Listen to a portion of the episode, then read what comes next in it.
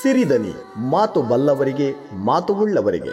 ಅಮ್ಮ ಅಮ್ಮ ಒಂದೇ ಒಂದು ಉಂಡೆ ಕೊಟ್ಟಿಯಾ, ನೆಂಚ್ಕೊಳ್ಳೋಕೆ ಜೊತೆಗೆ ಒಂದೇ ಚಟ್ಲಿ ಇರ್ತೀಯಾ. ಅಮ್ಮ ಅಮ್ಮ ಒಂದೇ ಚಿಣ್ಣರ ನಂದನಕ್ಕೊಬ್ಬರು ವಂದನಾ. ಆತ್ಮೀಯ ಸಿರಿದನಿ ಕೇಳುಗರೆ, ನಮಸ್ಕಾರ. ನಾನು ಸ್ಮಿತಾ ಶೆಣೈ, ಮಂಗಳೂರು. ಮಂಗಳೂರಿನ ಬೆಸೆಂಟ್ ಮಹಿಳಾ ಕಾಲೇಜಿನಲ್ಲಿ ಪತ್ರಿಕೋದ್ಯಮ ಉಪನ್ಯಾಸಕಿಯಾಗಿದ್ದೇನೆ. ಸಿರಿದನಿಯ ಈ ಸಂಚಿಕೆಯಲ್ಲಿ ನಮ್ಮ ಜೊತೆಗಿದ್ದಾರೆ ವಂದನಾ ರೈ.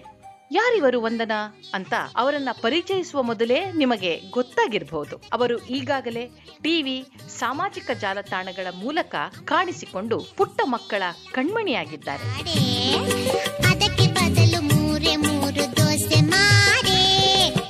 ಅವರನ್ನು ಏನೆಂದು ಕರೆಯಲಿ? ಬರಿಯ ಹಾಡುವವರು, ಕುಣಿಯುವವರು, ಟೀಚರ್ ಅನ್ನೋಣವ, ಅಥವಾ ಅದರಾಚೆಗೂ ವಂದನಾ ಎಂಬ ಪ್ರತಿಭೆ ವಿಸ್ತರಿಸಿದೆಯೇ?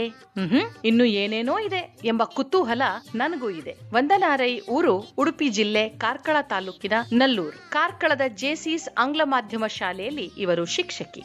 ಇದು ಇವರ ಸರಳವಾದ ಪರಿಚಯ. ಇತ್ತೀಚೆಗೆ ಅವರು ಜಾಲತಾಣಗಳ ಮೂಲಕ ವಿಶ್ವದ ಕನ್ನಡದ ಮಕ್ಕಳನ್ನು ತಲುಪಿದ್ದಾರೆ. ದೇಶ ವಿದೇಶಗಳ ಮಕ್ಕಳಿಗೆ ಹಾಡು, ನೃತ್ಯ ಕಲಿಸಿದ್ದಾರೆ. ಇದೇನು ಆನ್ಲೈನ್ ನಲ್ಲಿ ಎಲ್ಲರೂ ಕಲಿಸ್ತಾ ಇದ್ದಾರಲ್ಲ ಅನ್ನಿಸಬಹುದು ನಿಮ್ಗೆ. ಜಾಲತಾಣಗಳ ಈ ಕಲಿಸುವಿಕೆಗೆ ಅವರು ಯಾವುದೇ ಶುಲ್ಕ ಪಡೆಯುತ್ತಾ ಇಲ್ಲ. ಇವರ ಈ ಕಲಿಸುವಿಕೆ ಎಲ್ಲ ಮಕ್ಕಳಿಗೆ, ಕನ್ನಡ, ತುಳು ಭಾಷೆ, ಸಂಸ್ಕೃತಿ ಅಭಿಮಾನಿಗಳಿಗೆ ಎಲ್ಲವೂ ಮುಕ್ತ ಮುಕ್ತ. ಲಕ್ಷಾಂತರ ಮಂದಿ ಅವರ ಫಾಲೋವರ್ಸ್ ಇದ್ದಾರೆ. ಅಷ್ಟೇ ಪ್ರಮಾಣದ ವೀಕ್ಷಕ ಅಭಿಮಾನಿಗಳನ್ನು ಇವರು ಸಂಪಾದಿಸಿದ್ದಾರೆ.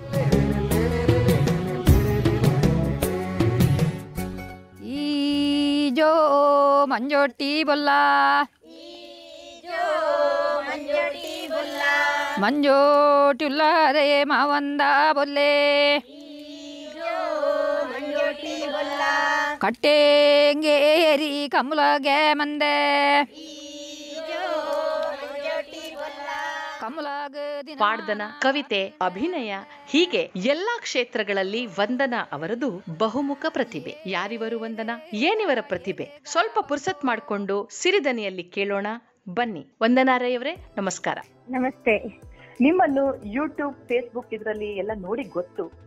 ಈಗ ನೀವೊಬ್ರು ಯೂಟ್ಯೂಬರ್ ಅನ್ನೋದರ ಆಚೆಗಿದ್ದು ಒಂದಿಷ್ಟು ಪರಿಚಯ ನಮ್ಗೆ ಬೇಕಾಗಿದೆ. ನಲ್ಲೂರಿನ ವಂದನಾ ರೈ, ಕಾರ್ಕಳ ಜೆಸಿಎಸ್ ನ ಶಿಕ್ಷಕಿ ವಂದನಾ ಅನ್ನುವುದರ ಆಚೆಗಿನ ನಿಮ್ಮ ಒಂದು ಪರಿಚಯ ನಮ್ಗೆ ಈ ಒಂದು ಇಂಟರ್ವ್ಯೂ ಮುಖಾಂತರ ನಾವು ತಿಳ್ಕೊಳ್ಬೇಕಾಗಿದೆ. ಇವತ್ತು ಖಂಡಿತ ನಾನೊಂದು ಹಳ್ಳಿಯಲ್ಲಿ ಬೆಳೆದವಳು. ಯಾರ್ದು ಕೂಡ ಒಂದು ಈ ತರ ಮಾಡು ಆ ತರ ಮಾಡು ಅಂತ ಹೇಳು ಕೊಟ್ಟವ್ರು ಯಾರು ಇಲ್ಲ. ನನ್ಗೆ ಚಿಕ್ಕಂದಿಂದ ನಂಗೆ ಡಾನ್ಸ್, ಈ ತರ ಕಲ್ಚರಲ್ ಅಂದ್ರೆ ಸಾಂಸ್ಕೃತಿಕ ಕಾರ್ಯಕ್ರಮಗಳಲ್ಲಿ ಭಾಗವಹಿಸೋದಂದ್ರೆ ತುಂಬಾ ಇಷ್ಟ. ಚಿಕ್ಕವಳಿರುವಾಗ ಶಾಲೆಯಲ್ಲಿ ನಾಟಕ ಎಲ್ಲ ಆಗ್ತಾ ಇತ್ತು, ಸ್ಕೂಲ್ ಡೇ ಹೇಳ್ತಾರೆ ನೋಡಿ. ಆ ದಿವಸ ಮುಂಚಿನ ದಿವಸ ನಂಗೆ ನಿದ್ದೆ ಬರುದಿಲ್ಲ, ಯಾಕಂದ್ರೆ ಮಾರನೇ ದಿವಸ ಯಾವಾಗ ನಾನು ಡ್ಯಾನ್ಸ್ ಮಾಡ್ತೇನೆ, ಯಾವಾಗ ಬಳೆ ಹಾಕೋತೇನೆ, ಯಾವಾಗ ಹೊಸ ಡ್ರೆಸ್ ಹಾಕೋತೇನೆ, ಊಟ ಕೂಡ ಬೇಡ, ಮತ್ತೆ ನಿದ್ದೆ ಮಾಡಿದ್ದುಂಟು. ಯಾಕಂದ್ರೆ ಮುಂಚಿನ ದಿವಸ ನಿದ್ದೆ ಮಾಡಿರೋದಿಲ್ಲ ನೋಡಿ, ಇದಾಗುವಾಗ ನಿದ್ದೆ ಮಾಡಿದ್ದುಂಟು. ಸೊ ತುಂಬಾ ಖುಷಿ, ಈ ತರದಲ್ಲಿ ಬೆಳೆದಿದ್ದೇನೆ. ಹಾಗಾಗಿ ಚಿಕ್ಕವಳಿಂದ ನಾನು ಯಕ್ಷಗಾನದಲ್ಲೆಲ್ಲ ಪಾರ್ಟಿಸಿಪೇಟ್ ಮಾಡಿದ್ದೆ, ಶ್ರೀದೇವಿ ಮಹಾತ್ಮೆ ಅನ್ನುವಂಥದ್ದು. ಆಮೇಲೆ ಈಗ ಮುಂಚಿನ ಕಾಲದಲ್ಲಿ ಯಾವ್ದು ಸಿಡಿ ಕ್ಯಾಸೆಟ್ ಅದ್ರಲ್ಲೆಲ್ಲ ನಾವು ಡ್ಯಾನ್ಸ್ ಮಾಡ್ತಾ ಇದ್ದಿದ್ದು. ಫಸ್ಟ್ ಇಲ್ಲಿ ನಮ್ಮ ಊರಲ್ಲೇ ನಾನ್ ಮಾಡ್ತಾ ಇದ್ದಿದ್ದು. ನನ್ಗೆ ಯಾರು ಕಳಿಸಿಕೊಟ್ಟವರಿಲ್ಲ. ದೇವ್ರ ದಯದಲ್ಲಿ ಒಂದು ಟಿವಿ ಇತ್ತು ಮನೆಯಲ್ಲಿ, ಅಂದ್ರೆ ಆ ಕಾಲದಲ್ಲಿ ಟಿವಿ ಇರೋದು ಅಪರೂಪ. ನನ್ನ ಅಪ್ಪನ ಅಕ್ಕ ಸ್ವಲ್ಪ ಶ್ರೀಮಂತರಾಗಿದ್ರು, ಅವರು ನಮ್ಮ ಮನೆ ಒಕ್ಕಲಿಗೋಸ್ಕರ ಒಂದು ಟಿವಿ ಕೊಟ್ಟಿದ್ರು. ಆ ಟಿವಿ ನೋಡಿ ನೋಡಿ ಹಾಲ್ ಅಲ್ಲಿ ಕಲ್ತವಳು. ಯಾಕಂದ್ರೆ ಯಾರು ನೋಡ್ತಾರೋ ಬಿಡ್ತಾರೋ ಗೊತ್ತಿಲ್ಲ. ಮಾಲಾಕ್ಷಿ ನನ್ನ ಫೇವ್ರೇಟ್, ಅವರ ಇದು ಅಂತ ಹೇಳ್ಬಹುದು. ನನ್ಗೆ ಭಾವ ಭಾವ ನಟನೆ ಎಲ್ಲ ನಾನು ಅವರಿಂದ ಕಲ್ತಿರುವಂತದ್ದು. ಹೌದು ಹೌದು, ಇಷ್ಟು ಇದು ನನ್ನ ಬಾಲ್ಯ. ಕುಟುಂಬ ಅಂದ್ರೆ ನಂಗೆ ಪ್ರೋತ್ಸಾಹ. ನಾನು ಚಿಕ್ಕಂದಿನಲೇ ನನ್ಗೆ ಇಲ್ಲಿ ನಾಟಕಕ್ಕೆಲ್ಲ ನನ್ನನ್ನ ಬಾಲ ಕಲಾವಿದೆಯಾಗಿ ಕರ್ಕೊಂಡು ಹೋಗ್ತಾ ಇದ್ರು. ನಿಮ್ಮ ಮಗಳನ್ನು ಕಳ್ಸಿಕೊಡಿ ಅಂತ ಒಂದೊಂದ್ಸಲ ರಾತ್ರಿ ಒಂಬತ್ತೊಂಬತ್ತರ ಗಂಟೆಗೆ ನಾನು ಮಲಗಿದ್ದಾಗ, ಇಲ್ಲಿ ನಾಟಕ ಎಲ್ಲ ಬೇರೆ ಬೇರೆ ಊರಲ್ಲಿ ಆಗಿದ್ದಾಗ, ಅಲ್ಲಿ ಯಾರಾದ್ರೂ ಸ್ವಾಗತ ನೃತ್ಯ ಮಾಡ್ಲಿಕ್ಕೆ ಯಾರು ಇರ್ತಾ ಇರ್ಲಿಲ್ಲ ಮಕ್ಕಳು. ಅಷ್ಟೊತ್ತಿಗೆ ಒಂಬತ್ತುವರೆ ಗಂಟೆಗೆ ರಾತ್ರಿಗೆ ಬಂದು ನನ್ನ ಪಪ್ಪ ಅಮ್ಮನ ಹತ್ರ ಹೇಳ್ಬಿಟ್ಟು, ನಿಮ್ಮ ಮಕ್ಕಳನ್ನು ಕಳ್ಸಿಕೊಡಿ, ಯಾರು ಇಲ್ಲ ಸ್ವಾಗತ ನೃತ್ಯಕ್ಕೆ ಅಂತ ಹೇಳಿ ನಿದ್ದೆಯಿಂದ ಎಬ್ಬಿಸಿ ನನ್ನನ್ನು ಕರ್ಕೊಂಡು ಹೋಗಿದ್ದು ಕೂಡ ಉಂಟು. ಅದೆಲ್ಲ ಮರೆಯಲಾರದ ಘಟನೆಗಳು. ಈಗ ನಾನು ಇಷ್ಟು ದೊಡ್ಡವಳಾಗಿದ್ದೇನೆ, ನನ್ನ ಜೊತೆ ಇದ್ದ ಸೀನಿಯರ್ಸ್ ಯಾರು ಹಿರಿಯರಿದ್ದಾರೆ ನೋಡಿ, ಅವರೆಲ್ಲ ಹೇಳ್ತಾರೆ ನಮ್ಮ ಒಟ್ಟಿಗೆ ಮಾಡಿದ ಬಾಲ ಕಲಾವಿದೆ ಇವಳು ಅಂತ. ತುಂಬಾ ಖುಷಿ ಆಗ್ತದೆ, ಅವರೆಲ್ಲ ಆಶೀರ್ವಾದ ಸಿಕ್ಕಿದೆ, ಅದನ್ನು ಹೇಳಲಿಕ್ಕೆ ಇಷ್ಟಪಡ್ತೇನೆ. ಅಮ್ಮ ನನ್ಗೆ ಮೇನ್, ಯಾಕಂದ್ರೆ ಒಂದು ಹೆಣ್ಣು ಮಕ್ಕಳು ಹೊರಗಡೆ ಹೋಗ್ಬೇಕಾದ್ರೆ ಮನೆಯದು ಸಪೋರ್ಟ್ ಕೂಡ ಬೇಕು. ಎಷ್ಟೋ ಜನ ಹೇಳಿದ್ರು ಕೂಡ ಉಂಟು, ಯಾಕೆ ಈ ಮಕ್ಕಳನ್ನ ಹೊರಗಡೆ ಮಗಳನ್ನ ಸಾರಿ ಮಗಳನ್ನ ಯಾಕೆ ಹೊರಗಡೆ ಕಳಿಸ್ತೀರಾ, ಯಾರ್ಯಾರಾದ್ರೂ ಈಗ ಡ್ಯಾನ್ಸ್ ಮಾಡೋ ಹೊತ್ತ ಆತರ ಎಲ್ಲ ಹೇಳಿದ್ರು ಕೂಡ ಉಂಟು. ಬಟ್ ನನ್ನ ಅಪ್ಪ ಅಮ್ಮ ನನ್ಗೆ ನನ್ನ ಪ್ರತಿಭೆಗೆ ಬೆಲೆ ಕೊಟ್ಟಿದ್ದಾರೆ. ಹಾಗಾಗಿ ನಾನು ಇವತ್ತು ಇಲ್ಲಿ ನಿಮ್ಮ ಜೊತೆ ಮಾತಾಡ್ ಮಾತಾಡ್ತಿದ್ದಾರೆ ಅಂತ ಹೇಳಿಕ್ಕೆ ಇಷ್ಟಪಡ್ತೇನೆ. ತುಂಬಾ ಕ್ಯೂಟ್ ಆಗಿದೆ ನೀವ್ ಹೇಳಿದ್ದನ್ನು ನಾನು ಯೋಚನೆ ಮಾಡ್ತಾ ಇದ್ದೆ. ಅಂದ್ರೆ ನನ್ನ ಬಾಲ್ಯದ ಒಂದೇ ತರ ಇತ್ತು. ಆದ್ರೆ ಕೆಲವೊಮ್ಮೆ ನೋಡಿ ಎಲ್ಲಾ ಕುಟುಂಬ ಒಂದೇ ತರ ಇರೋದಿಲ್ಲ. ಹಾ, ನಿಮ್ಗೆ ಸಿಕ್ಕಿರುವಂತಹ ಒಂದು ಏನು ತಂದೆ ತಾಯಿಯವರು ಒಂದು ಪ್ರೋತ್ಸಾಹ ಕೊಟ್ಟಿದ್ದು ಎಲ್ಲಾ ಹೆಣ್ಣು ಮಕ್ಕಳಿಗೂ ಸಿಗಲ್ಲ ಹೆಚ್ಚಿದ್ದಾಗ. ಖಂಡಿತ ಖಂಡಿತ ಖಂಡಿತ. ಹಾ, ಆ ವಿಷಯದಲ್ಲಿ ಮನೆಯವರು ತಮ್ಮ ಜೊತೆಗಿರೋದೊಂದು ಒಳ್ಳೆ ಸಂಗತಿ ಇದೆ. ಎಲ್ಲ ತಿಳ್ಕೊಳ್ಬೇಕಾಗಿರೋ ವಿಷಯ.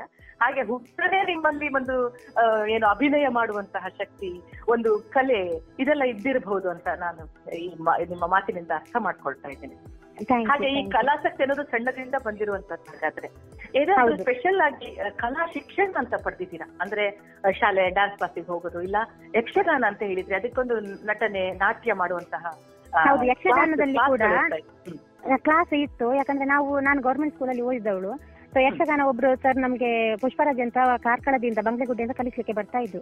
ಸೊ ನಾವೆಲ್ಲ ಎಣಿಸ್ತಾ ಇದ್ವಿ ಅದಕ್ಕೆ ಫೀಸ್ ಕೊಡ್ಲಿಕ್ಕೆ ಉಂಟು ಅಂತ. ನಾನು ನನ್ನ ಮನೆಯಲ್ಲಿ ಬಿಟ್ಟು ಬಿಡೋದಿಲ್ವಾ ಅಂತ ಎಣಿಸ್ಬಿಟ್ಟು ಯಕ್ಷಗಾನ ಕ್ಲಾಸ್ ನಡೀತಾ ಇರ್ಬೇಕಾದ್ರೆ ಬೇರೆ ಮಕ್ಕಳೆಲ್ಲ ಕಲಿತಾ ಇದ್ರು ಕ್ಲಾಸ್ ಅಲ್ಲಿ.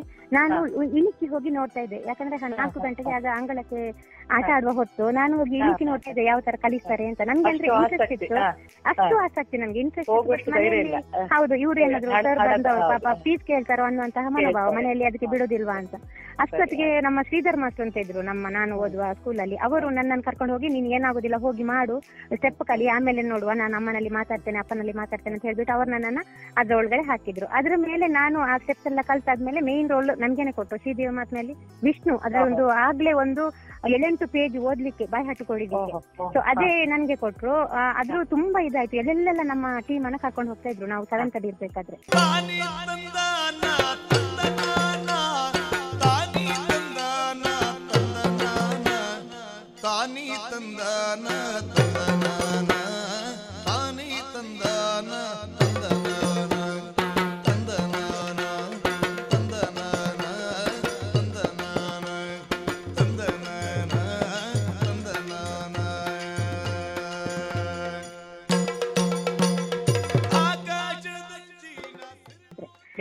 ನಲ್ಲೂರು ಶಾಲೆಯ ಗೌರ್ಮೆಂಟ್ ಸ್ಕೂಲ್ನ ಇದು ಶ್ರೀದೇವ ಮಹಾತ್ಮ ಅಂತ ಹೇಳಿದ್ರೆ ಎಲ್ಲೆಲ್ಲ ಇಲ್ಲ ನಮ್ಗೆಲ್ಲ ಅದು ಖುಷಿ. ರಾತ್ರಿ ಹೊತ್ತೆಲ್ಲ ನಮ್ಮನ್ನು ಕರ್ಕೊಂಡು ಹೋಗ್ತಾರಲ್ಲ, ಅದು ಹಾಗಾದ್ರೆ ಬಾಲ್ಯದ ಒಂದು ಇದೇ ಬೇರೆ.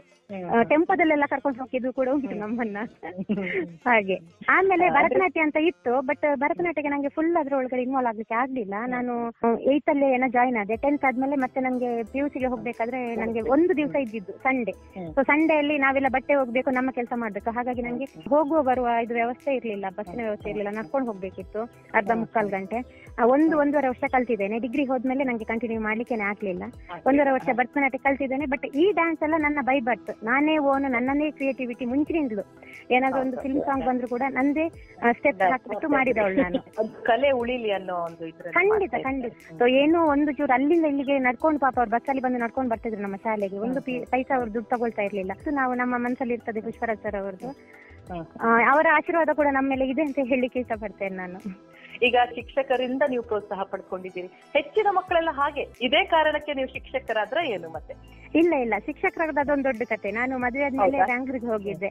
ಬ್ಯಾಂಗ್ಳೂರ್ ಹೋದಾದ್ಮೇಲೆ ಒಂದು ಹತ್ತು ವರ್ಷ ಬ್ಯಾಂಗ್ಳೂರಲ್ಲಿ ಇದ್ದೆ. ಆಮೇಲೆ ಮಕ್ಕಳಿಗೆ ಎಜುಕೇಶನ್ ತಕ್ಕ ನಾವು ಊರಲ್ಲಿ ಶಿಫ್ಟ್ ಆದ್ವಿ. ಇಲ್ಲಿ ಬಂದಾದ್ಮೇಲೆ ನಾನು ಅಂದ್ರೆ ಅಲ್ಲೆಲ್ಲ ಸ್ವಲ್ಪ ಇದ್ರಲ್ಲೆಲ್ಲ ಪಾರ್ಟಿಸಿಪೇಟ್ ಮಾಡ್ತಿದ್ದೆ, ರಿಯಾಲಿಟಿ ಶೋಸ್ ಹೇಳಿ ಸ್ವಲ್ಪ ನಾನು ಆಕ್ಟಿವ್ ಅಂತ ಗೊತ್ತಿತ್ತು. ನನ್ನ ಮಕ್ಕಳನ್ನ ನಾನು ಊರಿಗೆ ಜೆಸಿ ಸ್ಕೂಲಿಗೆ ಹಾಕಿದ್ದೆ. ನನ್ನ ಅಕ್ಕನ ಮಗ ಹೋಗ್ತಾ ಇದ್ದ. ಅಲ್ಲಿ ಹೋದಾದ್ಮೇಲೆ ನಾನು ಬೇರೆ ಬೇರೆ ಇದ್ರಲ್ಲೆಲ್ಲ ಪಾರ್ಟಿಸಿಪೇಟ್ ಮಾಡಿದ್ದು ನಮ್ಮ ಸ್ಕೂಲ್ನವರಿಗೆ ಗೊತ್ತಾಯ್ತು. ಹಾಗಾಗಿ ಅವರೇ ನನ್ಗೆ ಇನ್ವೈಟ್ ಮಾಡಿದ್ರು, ನೀವು ನಮ್ಮ ಸ್ಕೂಲ್ಗೆ ಟೀಚಿಂಗಿಗೂ ಬರ್ತೀರಾ ಅಂತ. ಸೊ ನಾನು ಮತ್ತೆ ಚಿಕ್ಕ ಮಕ್ಕಳಿಗೆ ನಾನು ಖಂಡಿತ ತಗೊಳ್ತೇನೆ ಹೇಳಿದೆ. ಮತ್ತೆ ನಾನು ಕೆಜಿ ಸೆಕ್ಷನ್ ನ ಆಯ್ಕೆ ಮಾಡ್ಕೊಂಡು ಅವರೇ ನನ್ನನ್ನು ಖುದ್ದಾಗಿ ಕರೆದ್ರು ಟೀಚಿಂಗ್ಗೆ. ಅಲ್ಲಿಂದ ಈಗ ನಾಲ್ಕು ವರ್ಷ ಆಯ್ತು ನಾನು ಜೆಸಿಎಸ್ಗೆ ಜಾಯಿನ್ ಆಗಿ. ನೀವು ಮಕ್ಕಳನ್ನು ಅಷ್ಟೊಂದು ಹಚ್ಚಿಕೊಳ್ಳುವ ಒಂದು ಸ್ವಭಾವ, ಮಕ್ಕಳೇ ಬೇಕು, ಸಣ್ಣ ಮಕ್ಕಳೇ ಬೇಕು ಅಂತ ಖಂಡಿತ ಖಂಡಿತ. ನನ್ಗೆ ಈಗಲೂ ಕಣ್ಣಲ್ಲಿ ನೀರು ಬರ್ತಾ ಇದೆ ನೀವು ಹೇಳುವಾಗ. ಯಾಕಂದ್ರೆ ನಮ್ಮ ಶಾಲೆಗೆ ಬಂದ ನಮ್ಮ ಸೆರಗಿಗೆ ಹಾಕ್ತಾರೆ ಯಾರು ಒಂದು ಪೇರೆಂಟ್ ಮಗುನ ಹಾಕ್ಬೇಕಾದ್ರೆ, ಟೀಚರ್ ಅನ್ನುವಂತಹ ಒಂದು ಅಮ್ಮನ ಸೆರಗಿಗೆ ಹಾಕ್ತಾರೆ ಮಕ್ಕಳನ್ನ. ಅವ್ರು ಎಷ್ಟು ಆ ಮಕ್ಕಳನ್ನ ಮುದ್ದಿಸಿರ್ತಾರೆ, ಪ್ರೀತಿಸಿರ್ತಾರೆ ಅಂತ ಹೇಳಿದ್ರೆ, ಮುದ್ದು ಮಗು ಪಾಪುನ ಒಂದು ತಂದು ಮತ್ತೊಬ್ಬರ ಸೆರಗಿಗೆ ಹಾಕೋದಂತ ಹೇಳಿದ್ರೆ, ಆಗ ನಮಗೂ ಕೂಡ ಆ ಮಗುಗೆ ಒಂದು ಚೂರು ಬೇಜಾರಾದ್ರೂ ಕೂಡ ನನ್ನ ಕಣ್ಣಲ್ಲಿ ನೀರು ಬರುತ್ತೆ. ಯಾಕಂದ್ರೆ ಅದ್ರ ಅಮ್ಮ ಇದ್ದಿದ್ರೆ ಅದನ್ನ ಎಷ್ಟು ಚೆನ್ನಾಗಿ ನೋಡ್ತಾ ಇದ್ರಿ. ಈಗ ಶಾಲೆಗೆ ಬಂದ್ಮೇಲೆ ಅವರು ನಮ್ಮ ಇದಕ್ಕೆ ಹಾಕ್ತಾರೆ. ಹಾಗಾಗಿ ಅಮ್ಮನಿಗಿಂತಲೂ ಜಾಸ್ತಿ ಆ ಮಕ್ಕಳನ್ನ ಪ್ರೀತಿ ಮಾಡುವಂತದ್ದು ನಮ್ದು ಕರ್ತವ್ಯ ಆಗಿರ್ತದೆ. ಅದಕ್ಕೋಸ್ಕರ ನಂಗೆ ಚಿಕ್ಕ ಮಕ್ಕಳನ್ನ ಯಾಕೆ, ಯಾಕಂದ್ರೆ ನನಗೆ ಇಷ್ಟು ಏಜ್ ಆಗಿ ನಂಗಿಬ್ರು ಮಕ್ಕಳಿದ್ದಾರೆ, ಆದ್ರೂ ಕೂಡ ನನ್ನ ಮಕ್ಕಳ ಜೊತೆ ಮಕ್ಕಳಾಗಿ ಬೆರೀತೇನೆ. ಹೌದು, ಜಾಲತಾಣಗಳಲ್ಲಿಯೂ ಸಹ ನೀವು ಕೆಲಸ ಮಾಡ್ತೀರಿ, ಯೂಟ್ಯೂಬರ್ ಆಗಿದ್ದೀರಿ. ಅಲ್ಲಿ ಸಹ ತುಂಬಾ ಮಕ್ಕಳು ನಿಮ್ಮನ್ನು ಹಚ್ಕೊಂಡಿದ್ದಾರೆ, ತುಂಬಾ ಮಕ್ಕಳು ನಿಮ್ಮನ್ನು ಫಾಲೋ ಮಾಡ್ತಾರೆ. ಅಲ್ಲಿ ಹಾಡ್ತೀರಿ, ಡ್ಯಾನ್ಸ್ ಮಾಡ್ತೀರಿ. ಹೌದು, ಅಲ್ಲಿ ಸಹ ಮಕ್ಕಳನ್ನು ನೀವು ತಲುಪಲಿಕ್ಕೆ ಬಹಳಷ್ಟು ಪ್ರಯತ್ನ ಮಾಡ್ತಾ ಇದ್ದೀವಿ. ಈಗ ಈ ರೀತಿ ನೀವು ಯಾವ ಯಾವ ವೇದಿಕೆಗಳನ್ನ ನಿಮ್ಮ ಪ್ರತಿಭಾ ಒಂದು ಪ್ರದರ್ಶನಕ್ಕಾಗ್ಲಿ ಅಥವಾ ಬೇರೆಯವರನ್ನ ರೀಚ್ ಆಗ್ಲಿಕ್ಕಾಗ್ಲಿ ನೀವು ಬಳಸ್ಕೊಂಡಿದ್ದೀರಾ? ಯಾವ ಯಾವ ವೇದಿಕೆಗಳಲ್ಲಿ ನೀವು ಕಾಣಿಸ್ಕೊಂಡಿದ್ದೀರಾ, ಬಳಸ್ಕೊಂಡಿದ್ದೀರಾ ನಿಮ್ಗೋಸ್ಕರ, ಅಂದ್ರೆ ಮಕ್ಕಳಿಗೋಸ್ಕರ? ಮಕ್ಕಳಿಗೋಸ್ಕರ ಅಂತ ಹೇಳೋದ್ ಮುಂಚೆ ನಾನು ಮೇನ್ ಇದು ನೋಟದಾಗಿದ್, ನಾನು ಬ್ಯಾಂಗ್ಳೂರ್ ಇರ್ಬೇಕಾದ್ರೆ ರಿಯಾಲಿಟಿ ಶೋಗಳೆಲ್ಲ ಪಾರ್ಟಿಸಿಪೇಟ್ ಮಾಡಿದ್ದೆ. ಸೊ ಯಾರಿಗುಂಟು ಯಾರಿಗಿಲ್ಲ, ರಾಣಿ ಮಹಾರಾಣಿ, ಜಿ ಕನ್ನಡದ ಯಾರಿಗುಂಟು ಯಾರಿಗಿಲ್ಲ, ಕಸ್ತೂರಿ ರಾಣಿ ಮಹಾರಾಣಿ, ಇದು ಇಟಿವಿ ಶೋಗಳೆಲ್ಲ. ಸೊ ಅದ್ರಲ್ಲೆಲ್ಲ ವಿನ್ನರ್ ಆಗಿದ್ದೆ ನಾನು. ಹಾಗಾಗಿ ಇಲ್ಲಿ ಗುರುತಿಸ್ಕೊಂಡಿದ್ದೆ. ನಾನು ಹಳ್ಳಿಯಿಂದ ಹೋದ ಇವರು ನನ್ನ ಊರಿನವರೆಲ್ಲ ಟಿವಿ ಅಂದ್ರೆ ಟಿವಿಯಲ್ಲಿ ಬರೋದಂದ್ರೆ ತುಂಬಾ ಖುಷಿ ಊರಿನ ಜನತೆಗೆ. ಒಂದನ್ನು ಟಿವಿಯಲ್ಲಿ ಕೂತ್ಕೊಂಡು ನೋಡ್ತಾ ಇದ್ರು. ಸೊ ಅದೊಂದು ಫೇಮ್ ನನ್ಗೆ ಸಿಕ್ಕಿತ್ತು. ಹಾಗಾಗಿ ಊರಿಗೆ ಸ್ಕೂಲಿಗೆ ಬಂದಾದ್ಮೇಲೆ ಪ್ರತಿಭಾ ಕಾರಂಜಿ ಸಿಕ್ಕಿತ್ತು ನನ್ಗೆ. ಅಲ್ಲಿ ನಾನು ಮಕ್ಕಳನ್ನ ನಾಲ್ಕು ವರ್ಷದಿಂದ ಮಕ್ಕಳ ಜೊತೆ ಪಳಗಿ ಅವರನ್ನ ರಾಷ್ಟ್ರಮಟ್ಟಕ್ಕೆ ತಗೊಂಡು ಹೋಗುವ ತನಕ ನಾನು ನನ್ನ ಕೈಯಲ್ಲಾದಷ್ಟು ಪ್ರಯತ್ನ ಮಾಡಿದ್ದೇನೆ. ಪ್ರತಿಭಾ ಕಾರಂಜಿ ಅಂದ್ರೆ ಏನು, ಕಲೋತ್ಸವ ಅಂದ್ರೆ ಏನು, ಯಾವ ತರ ಇರ್ತದೆ, ಮಕ್ಕಳನ್ನ ಯಾವ ತರ ನಾವು ರೆಡಿ ಮಾಡ್ಬೇಕು, ಅದನ್ನೆಲ್ಲ ನೋಡಿ ಅದಕ್ಕೆ ತಕ್ಕಂತೆ ನಾನು ಅದನ್ನೆಲ್ಲ ಕಂಟೆಕ್ಟ್ ಉಪಯೋಗಿಸಿ ಯಾವಾಗ್ಲೂ ಮೂರು ವರ್ಷದಿಂದ ನಾವು ಖಂಡಿತ ರಾಜ್ಯ ಮಟ್ಟಕ್ಕೆ ತಲುಪ್ತಾ ಇದ್ವಿ ಮಕ್ಕಳನ್ನ ಹಿಡ್ಕೊಂಡು. ಕಾರ್ಕಳ ನಮ್ಮ ಜೆಸಿ ಶಾಲೆಯಿಂದ ಉಂಟೆ. ಸೊ ಅಲ್ಲಿಂದ ನಾವು ರಾಷ್ಟ್ರ ಮಟ್ಟಕ್ಕೆ ಭೋಪಾಲ್ಗೆ ಕರ್ಕೊಂಡು ಹೋಗಿದ್ವಿ. ಇಪ್ಪತ್ತು ಜನ ನಾವು ಭೋಪಾಲ್ಗೆ ಹೋಗಿದ್ವಿ. ಅಂದ್ರೆ ಇದಕ್ಕೆ ನಮ್ಗೆ ಶಾಲಾ ಆಡಳಿತ ಮಂಡಳಿ, ನಮ್ಮ ಟೀಚರ್ಸ್ ಅವರೆಲ್ಲ ಇದಕ್ಕೆ ಇದಾಗಿದ್ದಾರೆ, ಹೆಲ್ಪ್ ಆಗಿದ್ದಾರೆ. ಹಾಗಾಗಿ ನಾವು ಕೂಡ ಪ್ರಯತ್ನ ಪಟ್ಟಾಗ ನಮ್ಮ ಹಿಂದೆ ಯಾರಾದ್ರೂ ಇದ್ದಾಗ ನಮ್ಗೆ ಸಕ್ಸಸ್ ಖಂಡಿತ ಸಾಧ್ಯ ಆಗ್ತದೆ. ಈಗ ಮಕ್ಕಳಿಗೆ ನಾನು ಕೊರೋನಾ ಟೈಮ್ ಅಲ್ಲಿ ಮಕ್ಕಳು, ನಾನು ಕೆಜಿ ಸೆಕ್ಷನ್ ಟೀಚರ್ ಆಗಿರೋದ್ರಿಂದ ಚಿಕ್ಕ ಮಕ್ಕಳಿಗೆ ಯಾವ ತರ ಪಾಠ ಮಾಡ್ಬೋದು, ಬಾಕಿಯವರೆಲ್ಲ ಆನ್ಲೈನ್ ಮಾಡ್ತಾರೆ, ದೊಡ್ಡ ಮಕ್ಕಳು ಗೊತ್ತಾಗ್ತದೆ, ಬಟ್ ಚಿಕ್ಕ ಮಕ್ಕಳಿಗೆ ಯಾವ ತರ ನಾವು ರೀಚ್ ಮಾಡೋದು ಅಂತ ಹೇಳ್ಬಿಟ್ಟು ಎ ಫಾರ್ ಆಪಲ್ ನಾನು ಫಸ್ಟ್ ಇದು ಮಾಡಿರುವಂತದ್ದು. A for apple, A says, ಅದನ್ನ ಈ ತರ ಹೇಳಿದ್ರೆ ಅವ್ರು ಅರ್ಥ ಮಾಡ್ಕೊಳ್ಳೋದಿಲ್ಲ. ಮಕ್ಕಳಿಗೆ ನಾವು ಆಕ್ಟಿಂಗ್ ಮಾಡಿ ತೋರಿಸಿದ್ರೆ ಮಕ್ಕಳಿಗೆ ಖಂಡಿತ ರೀಚ್ ಆಗ್ತದೆ ಅನ್ನೋ ಉದ್ದೇಶದಿಂದ ನಮ್ಮ ಶಾಲೆಯ ಟೀಚರ್ಸ್ ಹತ್ರ ಕೇಳಿದೆ. ಸೊ ಈ ತರ ಮಾಡುವ ನಾವು, ಮತ್ತೇನ್ ಮಾಡ್ಲಿಕ್ಕಾಗುತ್ತೆ ನಮ್ಗೆ ಅಂತ. ಸೊ ಅದಕ್ಕೆ ಪಾಪ ಅವ್ರು ಒಪ್ಕೊಂಡು, ರಜನಿ ಟೀಚರ್, ನಮ್ಮ Sridevi teacher, Asha teacher, so ನಾವು ಇಷ್ಟು ಜನ ನಾಲ್ಕು ಜನ ಸೇರಿ ಆ ವಿಡಿಯೋವನ್ನ ಮಾಡಿದ್ವಿ. ಅದನ್ನ ನಾನು ಯಾರು ಇದು ಮಾಡಿದ್ರು ಗೊತ್ತಿಲ್ಲ, ಜಸ್ಟ್ ನಮ್ಮ ಶಾಲೆ ಮಕ್ಕಳಾದ್ಮೇಲೆ ನಾನು ಫೇಸ್ಬುಕ್ ಅಲ್ಲಿ ಎಲ್ಲಾ ಶಾಲೆಯ ಮಕ್ಕಳು ಕಲೀಲಿ, ಗವರ್ಮೆಂಟ್ ಪ್ರೈವೇಟ್ ಸ್ಕೂಲ್ ಎಲ್ಲಾ ಮಕ್ಕಳು ಕಲೀಲಿ, ಎಲ್ಲೂ ಲಾಕ್ಡೌನ್ ಅಲ್ಲಿ ಮನೆಯಲ್ಲಿದ್ರು, ಅದಕ್ಕೋಸ್ಕರ ಹಾಕಿದೆ. ಅದು ಎಷ್ಟು ವೈರಲ್ ಆಯ್ತು ಅಂತ ಹೇಳಿದ್ರೆ ನನಗೆ ಎಲ್ಲಿಂದ ನನ್ನ ಯಾರ್ಯಾರೆಲ್ಲ ಪರಿಚಯ ಇಲ್ಲ, ತುಂಬಾ ವರ್ಷದಿಂದ ಇದು ನಂಟೆ ಬಿಟ್ಟು ಹೋದವರೆಲ್ಲ ನನಗೆ ಕಾಲ್ ಮಾಡಿ ಹೌದು ಹೌದು ತುಂಬಾ ಜನ. ಯಾಕಂದ್ರೆ ಬ್ಯಾಂಗ್ಳೂರಲ್ಲಿ ಇದ್ದ ಟೀಚರ್ಸ್ ಕೂಡ, ನನ್ನ ಮಗ ಓದ್ತಾ ಇದ್ದ ಪೂರ್ಣ ಪ್ರಜ್ಞಾ ಟೀಚರ್ಸ್ ಕೂಡ, ಮೇಡಮ್ ನೀವ ಇದ್ದು ಇಷ್ಟು ನೀವ್ ಆಕ್ಟಿವ್ ಇದ್ದೀರಾ ಅಂತ ನಂಗೇನೆ ಫೋನ್ ಮಾಡಿ ಕೇಳ್ತಾ ಇದ್ರು. ಆಮೇಲೆ ಆಮೇಲೆ ಎಲ್ಲ ಡಿಮಾಂಡ್ ಬರ್ಲಿಕ್ಕೆ ಸ್ಟಾರ್ಟ್ ಆಯ್ತು, ಮೇಡಮ್ ಈ ತರ ಮಾಡಿ, ಆ ತರ ಮಾಡಿ ಅಂತ. ಅದಕ್ಕೆ ತಕ್ಕಂತೆ ನಾನು ಮಾಡ್ಕೊಂಡು ಮಾಡ್ಕೊಂಡು ಹೋದೆ. ಅದು ಎಷ್ಟು ಮಟ್ಟಿಗೆ ಅಂತ ಹೇಳಿದ್ರೆ ಅದೇ ಒಂದೊಂದು ದಿವಸ ಒಂದೂವರೆ ಲಕ್ಷ ಎರಡೂವರೆ ಲಕ್ಷ ವ್ಯೂಸ್ ಅಲ್ಲಿ ತನಕ ಬಂದು ನಿಂತಿದೆ. ಈಗ ಸರಾಸರಿ ಅಂದ್ರೆ sixty five thousand followers F B ಅಲ್ಲಿ ಇದ್ದಾರೆ, ಫೇಸ್ಬುಕ್ ಅಲ್ಲಿ ಎಂಟೂವರೆ ಸಾವಿರ ಏನೋ ಯೂಟ್ಯೂಬ್ ಅಲ್ಲಿ ಇದ್ದಾರೆ. ನನ್ಗೆ ಗೊತ್ತಿಲ್ಲ ಯೂಟ್ಯೂಬ್ ಅಂದ್ರೆ ಏನು, ಫೇಸ್ಬುಕ್ ಅಂದ್ರೆ ಏನು ಅಂತಲೇ ಗೊತ್ತಿಲ್ಲದವಳು, ಗೊತ್ತಿಲ್ಲ, ಖಂಡಿತ ಗೊತ್ತಿಲ್ಲ. ಯಾಕಂದ್ರೆ ಇದನ್ನು ಎಷ್ಟು ಒಂದು, ಯಾಕಂದ್ರೆ ಒಬ್ರು ಒಂದು ಶೇರ್ ಮಾಡ್ಬೇಕಾದ್ರೆ ಅಷ್ಟು ಅವರಿಗೆ ಏನಿರ್ಬೇಕು, ಅದ್ರ ಮೇಲೆ ಒಲವಿರ್ಬೇಕು, ಇಲ್ಲಂದ್ರೆ ಯಾರು ಕೂಡ ಅದನ್ನ ಶೇರ್ ಮಾಡೋದಿಲ್ಲ. ಈಗ ಅದೇ ಇಷ್ಟು ಜನ ನನ್ಗೆ ಊಹಿಸ್ಲಿಕ್ಕೆ ಸಾಧ್ಯ ಇಲ್ಲ. ನನ್ಗೆ ಅಂದ್ರೆ ಅವರ ಪಾಪ ಕ್ವಶನ್ ಆನ್ಸರ್ ಗಳಿಗೆ ನಂಗೆ ಉತ್ತರ ಕೊಡ್ಲಿಕ್ಕೆ ಆಗ್ತಾ ಇಲ್ಲ. ಈಗ ಒಂದು ನನ್ನ ಮೇಲೆ ಅಭಿಮಾನ ಇಟ್ಟು ಒಂದು ಬಂದು ಇದು ಮಾಡ್ತಾರೆ, ಬಟ್ ಸೂಪರ್ ಅದೆಲ್ಲ ಪರವಾಗಿಲ್ಲ, ಬಟ್ ಒದ್ದ ಮೇಡಮ್ ಈ ತರ ನಿಮ್ ತರದ ಟೀಚರ್ ನಮ್ಮ ಇದಕ್ಕೆ ಬರ್ಬೇಕು ಆಚೆಯಿಂದ ಎಲ್ಲ ಹೇಳ್ತಾರೆ. ನಂಗೆ ನಂಗೆ ಯಾವ ಊರು ಏನಂತ ಗೊತ್ತಿಲ್ಲ, ನಿಮ್ಮ ಟೀಚರ್ ನಿಮ್ಮ ಟೀಚರ್ ನಮ್ಮ ಬನ್ನಿ, ಹೇಗಾದ್ರೂ ಮಾಡಿ ನಮ್ಮ ಊರಿಗೆ ಬನ್ನಿ ಅಂತ. ಅದೇ ಅವರೆಲ್ಲ ಮುಗ್ಧತೆ ಅದೆಲ್ಲ ನನ್ನಿಂದ ಎಷ್ಟಾಗ್ತದ. ಈಗ ನಿಜ ಹೇಳ್ಬೇಕಂದ್ರೆ ನಾನೀಗ ಕೊರೋನಾ ಟೈಮ್ ಅಲ್ಲಿ ಡಾನ್ಸ್ ಕ್ಲಾಸ್ ಸ್ಟಾರ್ಟ್ ಮಾಡಿದೆ, ಆನ್ಲೈನ್ ಕ್ಲಾಸ್ ಮಾಡಿ ನಿಮ್ಮ ಡಾನ್ಸ್ ಕ್ಲಾಸಿಗೆ ಸೇರ್ಬೇಕು ಅಂತ ತುಂಬಾ ಜನ ಯಾರ್ಯಾವ್ದು ಬೇರೆ ಬೇರೆ ಊರಿಂದ ಎಲ್ಲ ಕೇಳಿದ್ರು. ಸೊ ಅದಕ್ಕೋಸ್ಕರ ಸ್ಟಾರ್ಟ್ ಮಾಡಿದ್ದೇನೆ. ಬೇರೆ ಬೇರೆ ಊರಿಂದ, ಬೇರೆ ಬೇರೆ ಜಿಲ್ಲೆಯಿಂದ, ಈಗ ಬ್ಯಾಂಗ್ಳೂರು, ಹಾಸನ, ಆ ಕಡೆ ಓಮನ್, ಅಲ್ಲಿಂದ ಎಲ್ಲ ನಂಗೆ ಈಗ ಸ್ಟೂಡೆಂಟ್ಸ್ ಇದ್ದಾರೆ. ನಾನೀಗ ಮಾಡ್ತಾ ಇದ್ದೇನೆ. ನೆನ್ನೆ ಅಷ್ಟೇ ಬುಧವಾರ ಸ್ಟಾರ್ಟ್ ಮಾಡಿದೆ ಆನ್ಲೈನ್ ಡಾನ್ಸ್ ಕ್ಲಾಸ್. ಅಂದ್ರೆ ರೂಮ್ ತರ ಮಾಡೋದಿಲ್ಲ, ವಾರದಲ್ಲಿ ಒಂದು ವಿಡಿಯೋ ಮಾಡಿ ಹಾಕ್ತೇನೆ. ಅದೇ ತರ ಮಕ್ಕಳು ಒಂದು ವಾರದಲ್ಲಿ ಕಲಿತು ನಮ್ಗೆ ವಾಪಸ್ ಕಳಿಸ್ತಾರೆ. ಅದೇ ಈಗ ಟೀಚರ್ಸ್ ಒಂದು ಟೀಚರ್ ಟ್ರೈನಿಂಗ್ ತರ ನೀವು ಮಾಡಿದ್ರೆ ಅವರು ಕಲಿಯುವ ಸಾಮರ್ಥ್ಯ ಇದ್ರು, ಕಲಿಸುವ ಸಾಮರ್ಥ್ಯ ಎಲ್ಲರಲ್ಲೂ ಒಂದೇ ತರ ಇರೋದಿಲ್ಲ. ಬೇರೆ ನೀವು ಅವರಿಗೆ ಏನಾದ್ರೂ ಮುಂದೆ ಮಾಡ್ಬೇಕಂತ ಏನಾದ್ರು ಪ್ಲಾನಿಂಗ್? ಇಲ್ಲ ಇಲ್ಲ, ಮಾಡ್ತಾ ಇದ್ದೇನೆ ಮಾಡ್ತಾ ಇದ್ದೇನೆ ತುಂಬಾ ಟೀಚರ್ಸ್ ನಂಗೆ ಮೆಸೆಂಜರ್ ಅಲ್ಲಿ ಬಂದು ಮೆಸೇಜ್ ಮಾಡ್ತಾ ಇದ್ದಾರೆ, ಮೇಡಮ್ ಯಾವ ತರ ಕಲಿಸ್ಬೇಕು, ದೊಡ್ಡ ಮಕ್ಕಳಿಗಾದ್ರೆ ಯಾವ ತರ ಕಲಿಸ್ಬೇಕು. ಈಗ ಇದೆಲ್ಲ ಕ್ರಿಯೇಟಿವಿಟಿ ನಂದೇ ಓನ್ ಎಲ್ಲ ಮಾಡ್ಕೊಂಡು ಹೋಗಿದ್ದೆ, ನಾನು ಯಾರು ಕಲಿಸಿಲ್ಲ. ನಾನು ಹೇಳಿದೆ ಈಗ ನಂತರ ನಿಮಗೂ ಕೂಡ ಇದಿರ್ತದೆ. ಈಗ ಕ್ಲಾಸ್ ಅಲ್ಲಿ ನಾವು ಮಕ್ಕಳನ್ನ ಒಳಗಡೆ ಹಾಕಿ ಕಲಿಸೋದಕ್ಕಿಂತ ಹೊರಗಡೆ ಕರ್ಕೊಂಡು ಹೋಗಿ, ಈಗ ಏನಾದ್ರು ಒಂದು ಎಲೆ ಬರ್ತದೆ, ಎಲೆಯಲ್ಲಿ ನೀವು ಎಬಿಸಿಡಿ ಬರೀರಿ, ಇಲ್ಲಾಂದ್ರೆ ಕಡ್ಡಿ ಬರ್ತದೆ, ಕಡ್ಡಿಯಲ್ಲಿ ಬರೀರಿ, ಮಣ್ಣು ಸಿಗ್ತದೆ, ಇಲ್ಲಾಂದ್ರೆ ಆ ಮೇಫ್ಲವರ್ ಅಂತ ಬರ್ತಾ ಇತ್ತು, ಅದರಲ್ಲಿ ಎಬಿಸಿಡಿ ಎಲ್ಲ ಬರೆದ್ರೆ ಆ ಮಕ್ಕಳಿಗೆ ಆಗ ರೀಚ್ ಆಗ್ತದೆ. ಅದು ಮತ್ತೆ ಮನೇಲಿ ಹೋಗಿ ಹೇಳ್ತಾರೆ, ಟೀಚರ್ ಇದು ಕಲಿಸಿದ್ರು ಅದು ಕಲಿಸಿದ್ರು ಅಂತ. ನಾವು ಚಿಕ್ಕವರು ಇವಾಗ ನಮ್ಮನ್ನ ಮರದಡಿ ಕುತ್ಕೊಂಡು ಕಲಿಸಿದ್ರು ಕೂಡ ನನಗೆ ನೆನಪಿಸ್ಕೊಂಡು ಅದನ್ನ ಈಗ ನಾವು ಮಾಡ್ಬೋದು. ಈಗ ಹಳೆಯ ಹಾಡುಗಳನ್ನೆಲ್ಲ ತಗೊಳ್ತಾ ಇದ್ದೇನೆ ನಾನು, ತುಂಬಾ ಖುಷಿ ಆಗ್ತಿದೆ. ಯಾಕಂದ್ರೆ ಈಗಿನ ಮಕ್ಕಳಿಗೆ ರೇಮ್ಸ್ ಅದು ಇದು ಬಿಟ್ರೆ ಹಳೆಯ ಹಾಡುಗಳ ಇದೇ ಗೊತ್ತಿಲ್ಲ. ಅದರ ವ್ಯಾಲ್ಯೂ ಗೊತ್ತಿಲ್ಲ. ಅದಕ್ಕೋಸ್ಕರ ನಾನು ಜಾಸ್ತಿ ಈಗ ಹಳೆ ಹಾಡುಗಳನ್ನು ಕೂಡ ತಗೊಳ್ತೇನೆ. ಮರ್ತುತ್ತಾ ಹೋಗಬಾರ್ದಂತ ಹಾಡುಗಳು, ಖಂಡಿತ ನಮ್ಮ ಸಂಸ್ಕೃತಿ ಇದೆ ಅದರಲ್ಲಿ. ಹೌದು. ಈಗ ನೀವು ಈ ಕಾನ್ಸೆಪ್ಟ್ ಗಳನ್ನ ಹೇಗೆ ರೂಪಿಸ್ತೀವಿ ಅಂತ ಹೇಳಿದ್ರೆ ಎಷ್ಟು ಸಮಯ ತಗೊಳ್ತದೆ? ಇನ್ನೊಂದು, ಈಗ ಇಂತಹ ನೂರಾರು ಕಂಟೆಂಟ್ ಇದೆ, ನೀವು ಆನ್ಲೈನ್ ಅಲ್ಲಿ ಒಂದು ಕೊಟ್ರೆ ಎಷ್ಟೋ ನಿಮ್ಗೆ ಅದನ್ನೆಲ್ಲ ಮೀರಿ ನೀವು ಗುರುತಿಸಿಕೊಂಡಿದ್ದು ಹೇಗಿರಬಹುದು ಅನ್ನೋದು ಒಂದು ಪಾಯಿಂಟ್. ನಿಮ್ಮಲ್ಲಿ ಏನದು ಹೆಚ್ಚುಗಾರಿಕೆ ಏನಿದೆ ನಿಮ್ಮಲ್ಲಿ ಅನ್ನೋದು ನನಗೆ ಆಶ್ಚರ್ಯ ಆಗ್ತಾ ಇದೆ. ಮೇನ್ ಏನಂತ ಹೇಳಿದ್ರೆ, ಈಗ ಒಂದೊಂದು ಟೀಚರ್ಸ್ ಮುಂದೆ ಬರೋದಿಲ್ಲ. ಈಗ ಅವ್ರಿಗೆ ಏನೋ ಇದು ಮಾಡಿದ್ರು ಕೂಡ ಒಬ್ಬೊಬ್ರಿಗೆ ಗೊತ್ತಿದ್ರು ಗೊತ್ತಿರೋ ಯಾರು ಎಣಿಸ್ತಾರೆ ಏನೋ, ಯಾರು ನನ್ನ ಬಗ್ಗೆ ಇದ್ ಮಾಡ ಟೀಚರ್ ಒಂದು ಡಾನ್ಸ್ ಮಾಡ್ತಾರೆ ಆ ತರ ಎಣಿಸೋ ಇದು ಕೂಡ ಇರ್ಬೋದು. ನಾನು ಅದನ್ನೆಲ್ಲ ನಾನು ಲೆಕ್ಕ ಮಾಡೋದಿಲ್ಲ. ನಂಗೆ ಮೇನ್ ಮಕ್ಕಳು ಕಲಿಬೇಕು. ಅವ್ರು ಏನಾದ್ರು ಸ್ಪೆಷಾಲಿಟಿ ಮಾಡಿ, ಈಗ ನನ್ನ ಅಭಿನಯದಲ್ಲೇ ನಾನು ಮಕ್ಕಳನ್ನ ಇದು ಮಾಡಿದ್ದೇನೆ ಅಂತ ಹೇಳ್ಬೋದು. ಚಿಕ್ಕ ಚಿಕ್ಕ ಆ ಮಕ್ಕಳಿಗೆ ಯಾವ ತರ ಬೇಕು. ಅಮ್ಮ ಅಮ್ಮ ಒಂದೇ ಒಂದು ಉಂಡೆ ಕೊಡ್ತೀಯಾ, ನೆಂಚ್ಕೊಳ್ಳೋಕೆ ಜೊತೆಗೆ ಒಂದೇ ಚಟ್ಲಿ ಇರ್ತೀಯಾ, ಅಮ್ಮ ಅಮ್ಮ ಒಂದೇ ಒಂದು ಉಂಡೆ ಕೊಡ್ತೀಯಾ, ನೆಂಚ್ಕೊಳ್ಳೋಕೆ ಜೊತೆಗೆ ಒಂದೇ ಚಟ್ಲಿ ಇರ್ತೀಯಾ. ಅಮ್ಮ ಅಮ್ಮ ಉಂಡೆ ಕೊಡ್ತೀಯ ಅಂತ ಹೇಳಿದ್ರೆ ಉಂಡೆ ಕೊಡ್ಬೇಕು ಕೈಯಲ್ಲಿ, ಅಷ್ಟು ನಮ್ಮ ಅಭಿನಯ ಬರ್ಬೇಕು ಬರ್ಬೇಕು ಈಗ ಬಣ್ಣದ ತಗಡಿನ ಸುತ್ತ ಹೇಳಿದ್ರೆ ಅದನ್ನು ನಾರ್ಮಲ್ ಹೇಳುದಕ್ಕಂತಲೂ ಅದನ್ನ ಆಕ್ಷನ್ ಮಾಡಿ ಹೇಳುದಕ್ಕೂ ಡಿಫ್ರೆನ್ಸ್ ಇದೆ ಅದರಲ್ಲಿ.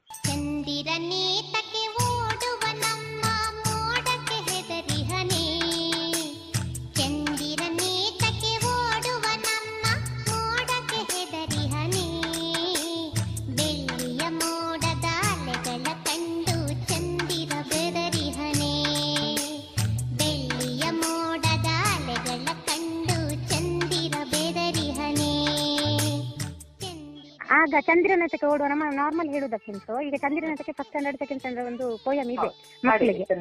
ನಾವೆಲ್ಲ ಹೇಗೆ ಏನು ಹೇಳ್ತಿದ್ರು, ಬಾಯಿ ಹಟ್ ಹೊಡಿಯಿರಿ ಅಂತ ಹೇಳ್ತಾ ಇದ್ರು ಚಂದ್ರನಕ್ಕೆ ಅಲ್ಲಿಂದ ಲಾಸ್ಟ್ ತನಕ. ಅದು ಮುಗಿದ್ರೆ ಆಯ್ತು ಬಾಯಿ ಹಟ್ಟ ಕಲ್ತಾಗಿ. ಅದನ್ನೇ ನಾವು ಡಿಫ್ರೆಂಟ್ ಆಗಿ ಮಾಡ್ಬೋದಲ್ಲ, ಒಂದು ಆಕ್ಷನ್ ಮಾಡ್ಕೊಂಡು ಏನಾದ್ರು ಅಭಿನಯ ಮಾಡ್ಕೊಂಡು ಹೊರಗಡೆ ಹೋಗಿ ಮಾಡಿದ್ರೆ ಖಂಡಿತ ಅದೊಂದು ಸ್ಪೆಷಲ್ ಆಗುತ್ತೆ.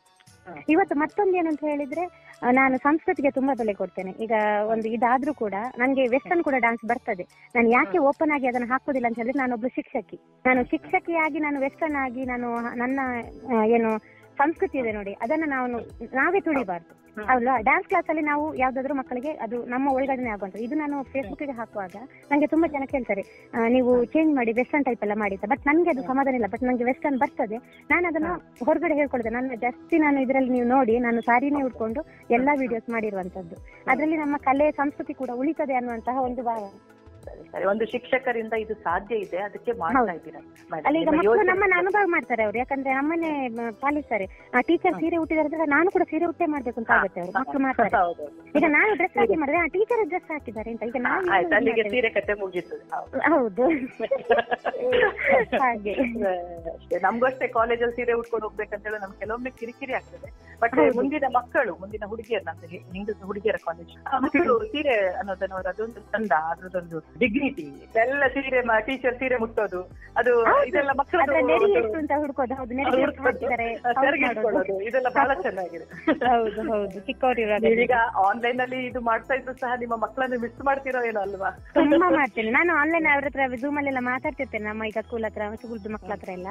ಸೊ ವಾಯ್ಸ್ ಮೆಸೇಜ್ ಹಾಕ್ತೇನೆ, ಆಗ ಮಕ್ಕಳಿಗೂ ನಮ್ಗೆ ಇದಿರ್ತದೆ, ಏನು ಬಾಂಧವ್ಯ ಇರ್ತದೆ. ವಾಯ್ಸ್ ಮೆಸೇಜ್ ಹಾಕಿದ್ರೆ ಹೌದು ಬಾಬು ಈ ತರ ಮಾಡಿ ಕಳಿಸಿ ನೀವು ಅಂತ ನಾವು ಒಂದು ಮುದ್ದಾಗಿ ಹೇಳಿದ್ರೆ ಮಕ್ಕಳು ಆದಷ್ಟು ಬೇಗ ವಿಡಿಯೋನ ಅಲ್ಲ ಏನಾದ್ರು ಹೇಳೋಕಿದ್ರೆ ಮಾಡಿ ಕಳಿಸ್ತಾರೆ. ನಿಮ್ಮ ಮೊದಲ ವಿಡಿಯೋ ಏನು ಒಂದು ನೀವು ಹೇಳಿದ್ರೆ ಅದು ವೈರಲ್ ಆಯ್ತು, ಲಕ್ಷ ಗಂಟೆ ಜನ ಅದನ್ನು ಈಗ ನೋಡಿದ್ದಾರೆ ಅಂತ ಹೇಳಿದ್ರು. ಇದು ನಿಮ್ಗೆ ಮೊದಲ ವಿಡಿಯೋ ಕ್ಲಿಕ್ ಆದಾಗ ನಿಮ್ಗೆ ಯಾವ ತರ ಎಕ್ಸೈಟ್ಮೆಂಟ್ ಇಲ್ಲ, ಒಂದು ಕಾತರತೆ ಅಥವಾ ಒಂದು ಇನ್ನೂ ಮಾಡ್ಬೇಕನ್ನೋ ನಿರೀಕ್ಷೆ ಇದು ಯಾವ ತರ ನಿಮ್ಮಲ್ಲಿ ಇತ್ತು? ಅದನ್ನ ನೆನಪು ಮಾಡ್ತಾರೆ ಅಂದ್ರೆ ಈಗ ಫಸ್ಟ್ ನಾವು ಪೋಸ್ಟ್ ಮಾಡುವಾಗ ಮುಂಚೆ ಎಲ್ಲ ಫೇಸ್ಬುಕ್ ಅಲ್ಲಿ ಯಾವ ಇಷ್ಟು ಜನ ನೋಡಿದ್ರಂತ ಒಂದು ಎರಡು ಶೇರ್ ಆಗುವಾಗ್ಲೂ ತುಂಬಾ ಖುಷಿ. ದಿವಸಕ್ಕೆ ಒಂದು ನಂಗೆ ಮೇನ್ ದಿವಸಕ್ಕಂದ್ರೆ ಹಂಡ್ರೆಡ್ ಶೇರ್ಸ್ ಆಗುವಾಗ ಅದಕ್ಕಿಂತ ದೊಡ್ಡ ಏನು ಇರ್ತಾ ಇಲ್ಲ. ಒಬ್ಬ ಹಂಡ್ರೆಡ್ ಶೇರ್ಸ್ ಆಯ್ತು, ಇದು ಅಷ್ಟು ಇದಾಯ್ತಾ ಅಂತ. ಬಟ್ ಬಟ್ ಮತ್ತೆ ಮತ್ತೆ ಮತ್ತೆ ನನಗೆ ಅದು ಇಲ್ಲಿ ತನಕ ಬಟ್ ಮುಟ್ಟಿದೆ. ನಾನು ಒಂದು ದಿವಸಕ್ಕೆ ಎರಡು ಸಾವಿರ ಶೇರ್ಸ್, ಎರಡೂವರೆ ಲಕ್ಷ ವ್ಯೂಸ್ ಅಂತ ಹೇಳುವಾಗ ನನ್ಗೆ ಫಸ್ಟ್ ಇದೆಲ್ಲ ಇದಾಗ್ತಾ ಇತ್ತು. ಒಬ್ಬೊಬ್ರು ಏನ್ ಮಾಡ್ತಾರೆ ಅಂತಂದ್ರೆ ಅದಕ್ಕೋಸ್ಕರನೇ ಹಾಕ್ತಾರೆ, ತುಂಬಾ ಶೇರ್ಸ್ ಆಗ್ಬೇಕು, ತುಂಬಾ ವ್ಯೂಸ್ ಆಗ್ಬೇಕು ಇದು. ಈಗ ನನ್ನ ಹತ್ರ ತುಂಬಾ ಜನ ಬಂದು ಕೇಳ್ತಾರೆ, ಮೇಡಮ್ ನಮ್ಮ ಹಾಡನ್ನ ನೀವು ಹೇಳ್ಬೇಕು, ನಿಮ್ಮ ಪೇಜಲ್ಲಿ ಹಾಕಿ ನನ್ಗೆ ಆ ತರ ಎಲ್ಲ ಹೇಳ್ತಾರೆ. ಒಬ್ರಿಗೆ ಹಾಕಿದ್ರೆ ಒಬ್ರಿಗೆ ಆಗೋದಿಲ್ಲ, ಅದು ನನ್ಗೆ ಪ್ರಾಬ್ಲಮ್ ಆಗ್ತಾ ಇದೆ. ಯಾಕಂದ್ರೆ ಒಳ್ಳೇದು ಕಂಟೆಂಟ್ ಇದ್ರೆ ಏನಾದ್ರು ಮಾಡ್ಬೋದು, ಬಟ್ ಒಳ್ಳೊಳ್ಳೆ ಕಂಟೆಂಟ್ ಇಲ್ಲದನ್ನು ಕೂಡ ಹೇಳ್ತಾರೆ, ಮೇಡಮ್ ಹೌದು ನೀವೊಂದು ಹೇಳಿ, ನೀವೊಂದು ವಿಡಿಯೋ ಮಾಡಿ ಕಳ್ಸಿ ನಮ್ಗೆ ಬಗ್ಗೆ ಅಂತ. ಹೌದು ನಂಗೆ ಮುಜುಗರ ಆಗ್ತದೆ, ಯಾಕಂದ್ರೆ ಅದು ನಮ್ಗೆ ಬರ್ತದೆ. ಆಮೇಲೆ ಒಳ್ಳೇದು ಇಷ್ಟೇ ಪರವಾಗಿಲ್ಲ, ಮತ್ತೆ ಒಬ್ಬೊಬ್ರು ಅಂಗಡಿದೆಲ್ಲ ಇದ್ ಮಾಡ್ತಾರೆ, ಬಟ್ ಅದು ನಮ್ಗೆ ನಂದು ಏನುಂಟು ನೀವು ಮಕ್ಕಳಿಗೆ ಏನಾದ್ರು ಇದ್ರೆ ಅದನ್ನು ಹೇಳಿ ಖಂಡಿತ ನಿಮ್ಮ ಇದನ್ನ. ಹೌದು ಅದ್ರಲ್ಲ ನಂಗೆ ಮಾಡ್ಲಿಕ್ಕೆ ಆಗೋದಿಲ್ಲಲ್ಲ. ಈಗ ಈ ವಿಡಿಯೋ ಮಾಡಿದಾಗ ನಿಮ್ಮ ನಿಮ್ಮ ಫ್ರೆಂಡ್ಸ್ ಆಗ್ಲಿ, ಮನೆಯವರಾಗ್ಲಿ, ಫ್ಯಾಮಿಲಿಯವರಾಗ್ಲಿ ತುಂಬಾ ಅಭಿನಂದಿಸಿರಬಹುದು, ಇಲ್ಲ ಜೋಕ್ಸ್ ಮಾಡಿರ್ಬಹುದು, ಕಾಲ್ ಎಳ್ದಿರ್ಬಹುದು. ಈ ಟೀಚರ್ ಆಗಿ ನಿಮ್ಮ ಒಂದು ಹೊಸ ಒಂದು ರೂಪವನ್ನು ಪಬ್ಲಿಕ್ ಆಗಿ ನೀವು ಮಾಡಿದಾಗ ಯಾವ ತರ ರಿಯಾಕ್ಷನ್ ಇತ್ತು ನಿಮ್ಮ ಸುತ್ತಮುತ್ತಲ ಇದ್ದವ್ರದ್ದು? ಸುತ್ತಮುತ್ತಲ ನಾನು ಒಂದು ಫಸ್ಟ್ ಫಸ್ಟ್ಗೆ ನಮ್ಗೆ ಕಮೆಂಟ್ಸ್ ಎಲ್ಲ ಒಳ್ಳೆ ಬರುವಾಗ ಒಬ್ಬೊಬ್ಬರಿಗೆ ಅಂದ್ರೆ ನಮ್ದು ಒಂದು ಒಳಿತನ ಯಾರಿಗೂ ಇದು ಸಹಿಸ್ಲಿಕ್ಕೆ ಆಗೋದಿಲ್ಲ. ಬಟ್ ಅದೆಲ್ಲ ನಮ್ಗೆ ಗೊತ್ತಿದ್ರು ಕೂಡ ನಾನು ಕಿವಿಯಿಂದ ಕೇಳಿ ಆ ಕಡೆಯಿಂದ ಬಿಡ್ತೇನೆ, ಯಾಕಂದ್ರೆ ಅದನ್ನೆಲ್ಲ ನಾನು ಇದು ಮಾಡಿದ್ರೆ ನಾನು ಈ ಹೊತ್ತಿಗೆ ನಾನು ಮನೆಯಲ್ಲಿ ಇರ್ಬೇಕಾಗಿತ್ತು. ಅವ್ರು ಹೇಳ್ತಾರೆ ಇವ್ರು ಹೇಳ್ತಾರೆ ಅಂತ ಹೇಳಿದ್ರೆ ನಾನು ಇವತ್ತು ಮನೆಯಲ್ಲಿ ಇರ್ಬೇಕಾಯ್ತು. ಬಟ್ ಅದನ್ನೆಲ್ಲ ಮೀರಿ ನಾನು ಹೇಳೋರು ಹೇಳ್ತಾರೆ, ನಾನೇನು ತಪ್ಪು ಮಾಡ್ತಾ ಇಲ್ಲ, ನನ್ನಿಂದಾಗಿ ಮಷ್ಟ ಮಕ್ಕಳು ಕಲ್ತಿದ್ದಾರೆ ಅನ್ನುವ ಒಂದು ಒಳ್ಳೆಯ ಉದ್ದೇಶ ಇಟ್ಕೊಂಡು ನಾನು ಹಾಕ್ತಾನೆ ಹೋದೆ. ನಾನು ಅದನ್ನು ಸ್ಟಾಪ್ ಮಾಡ್ಲಿಲ್ಲ. ಬಟ್ ಒಳ್ಳೆ ಎಂಕರೇಜ್ ಕೊಟ್ಟವರು ಇದ್ದಾರೆ. ಖಾಲಿ ಎಳಿಯೋದಂದ್ರೆ ಒಂದು ಹಂಡ್ರೆಡ್ ಅಲ್ಲಿ ಒಂದು ಹತ್ತು ಪರ್ಸೆಂಟ್ ಮಾತ್ರ, ಬಟ್ ನೈಂಟಿ ಪರ್ಸೆಂಟ್ ಹೌದು ಅದನ್ನ ನಾನು ಕಿವಿಗೆನೆ ಹಾಕೊಳ್ಳೋದಿಲ್ಲ. ಯಾಕಂದ್ರೆ ಅವರ ಹಿಂದೆ ಹೋದ್ರೆ ನೆಗೆಟಿವ್ ಗೆ ನಾವು ಇದ್ ಮಾಡಿದ್ರೆ ನಮ್ಮ ಮೈಂಡ್ ಹಾಳಾಗುತ್ತೆ, ನಮ್ಮ ಮುಂದಿನ ಕಾರ್ಯಕ್ಕೆ ಅದು ಇದಾಗುತ್ತೆ. ಅದಕ್ಕೋಸ್ಕರ ಅದನ್ನ ನಾವು ಬಿಟ್ಟು ಬಿಟ್ಟು ನಮ್ದು ಏನು ಉಂಟು ನೋಡಿ ಅದನ್ನ ಮಾಡ್ಕೊಂಡು ಹೋದ್ರೆ ನೋಡಿ ಇಲ್ಲಿ ತನಕ ನಾವು ಬಂದು ನಿಲ್ತೇವೆ. ಆಗ ಕಮೆಂಟ್ಸ್ ಅಲ್ಲಿ ಒಂದು ನೈಂಟಿ ನೈನ್ ಒಳ್ಳೇದಿದ್ದು ಒಂದು ಕಮೆಂಟ್ ನೆಗೆಟಿವ್ ಇದ್ರೆ ಅದ್ರ ಹಿಂದೆ ನಾವು ಹೋಗ್ಬಾರ್ದು. ಮುಂದ್ಗಡೆ ಹೋಗುವಾಗ ಖಾಲಿ ಇವರು ಇದ್ದೇ ಇರ್ತಾರೆ, ಅವ್ರನ್ನೆಲ್ಲ ಯಾವಾಗ ನಾವು ದಾಟಿ ಮುಂದೆ ಹೋಗ್ತೇವೋ ಆಗ್ಲೇ ನಮ್ಗೆ ಸಕ್ಸಸ್ ಸಿಗುತ್ತೆ.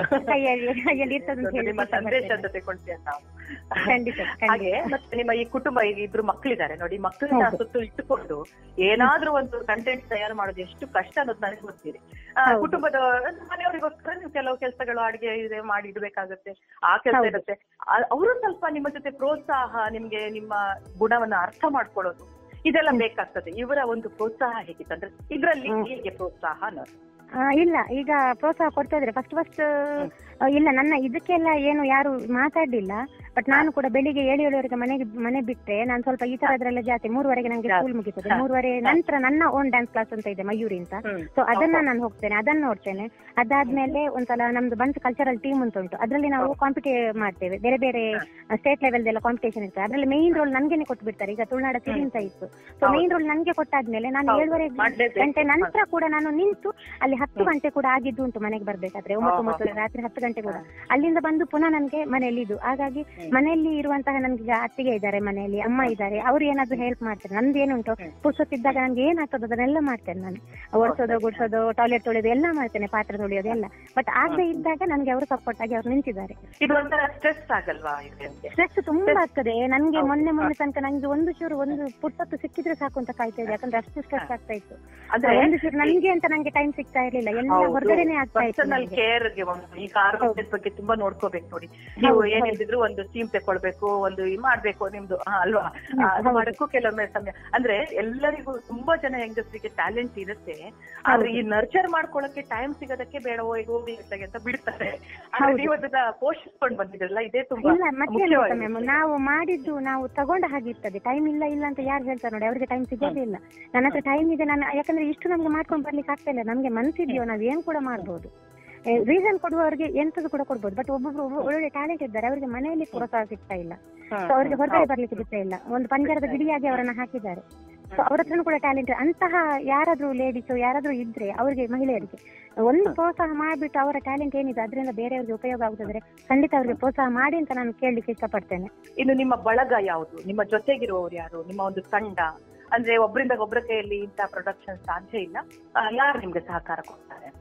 ಈಗ ನನಗೆ ವಿಡಿಯೋ ಮಾಡ್ಬೇಕು ಅಂತ ಹೇಳಿದ್ರೆ ನಂಗೆ ಒಬ್ಳಿಗೆ ಆಗೋದಿಲ್ಲ. ನಂಗೆ ವಿಡಿಯೋಗ್ರಾಫಿಗೆ ತುಂಬಾ ಜನ ಹೆಲ್ಪ್ ಮಾಡಿದ್ದಾರೆ.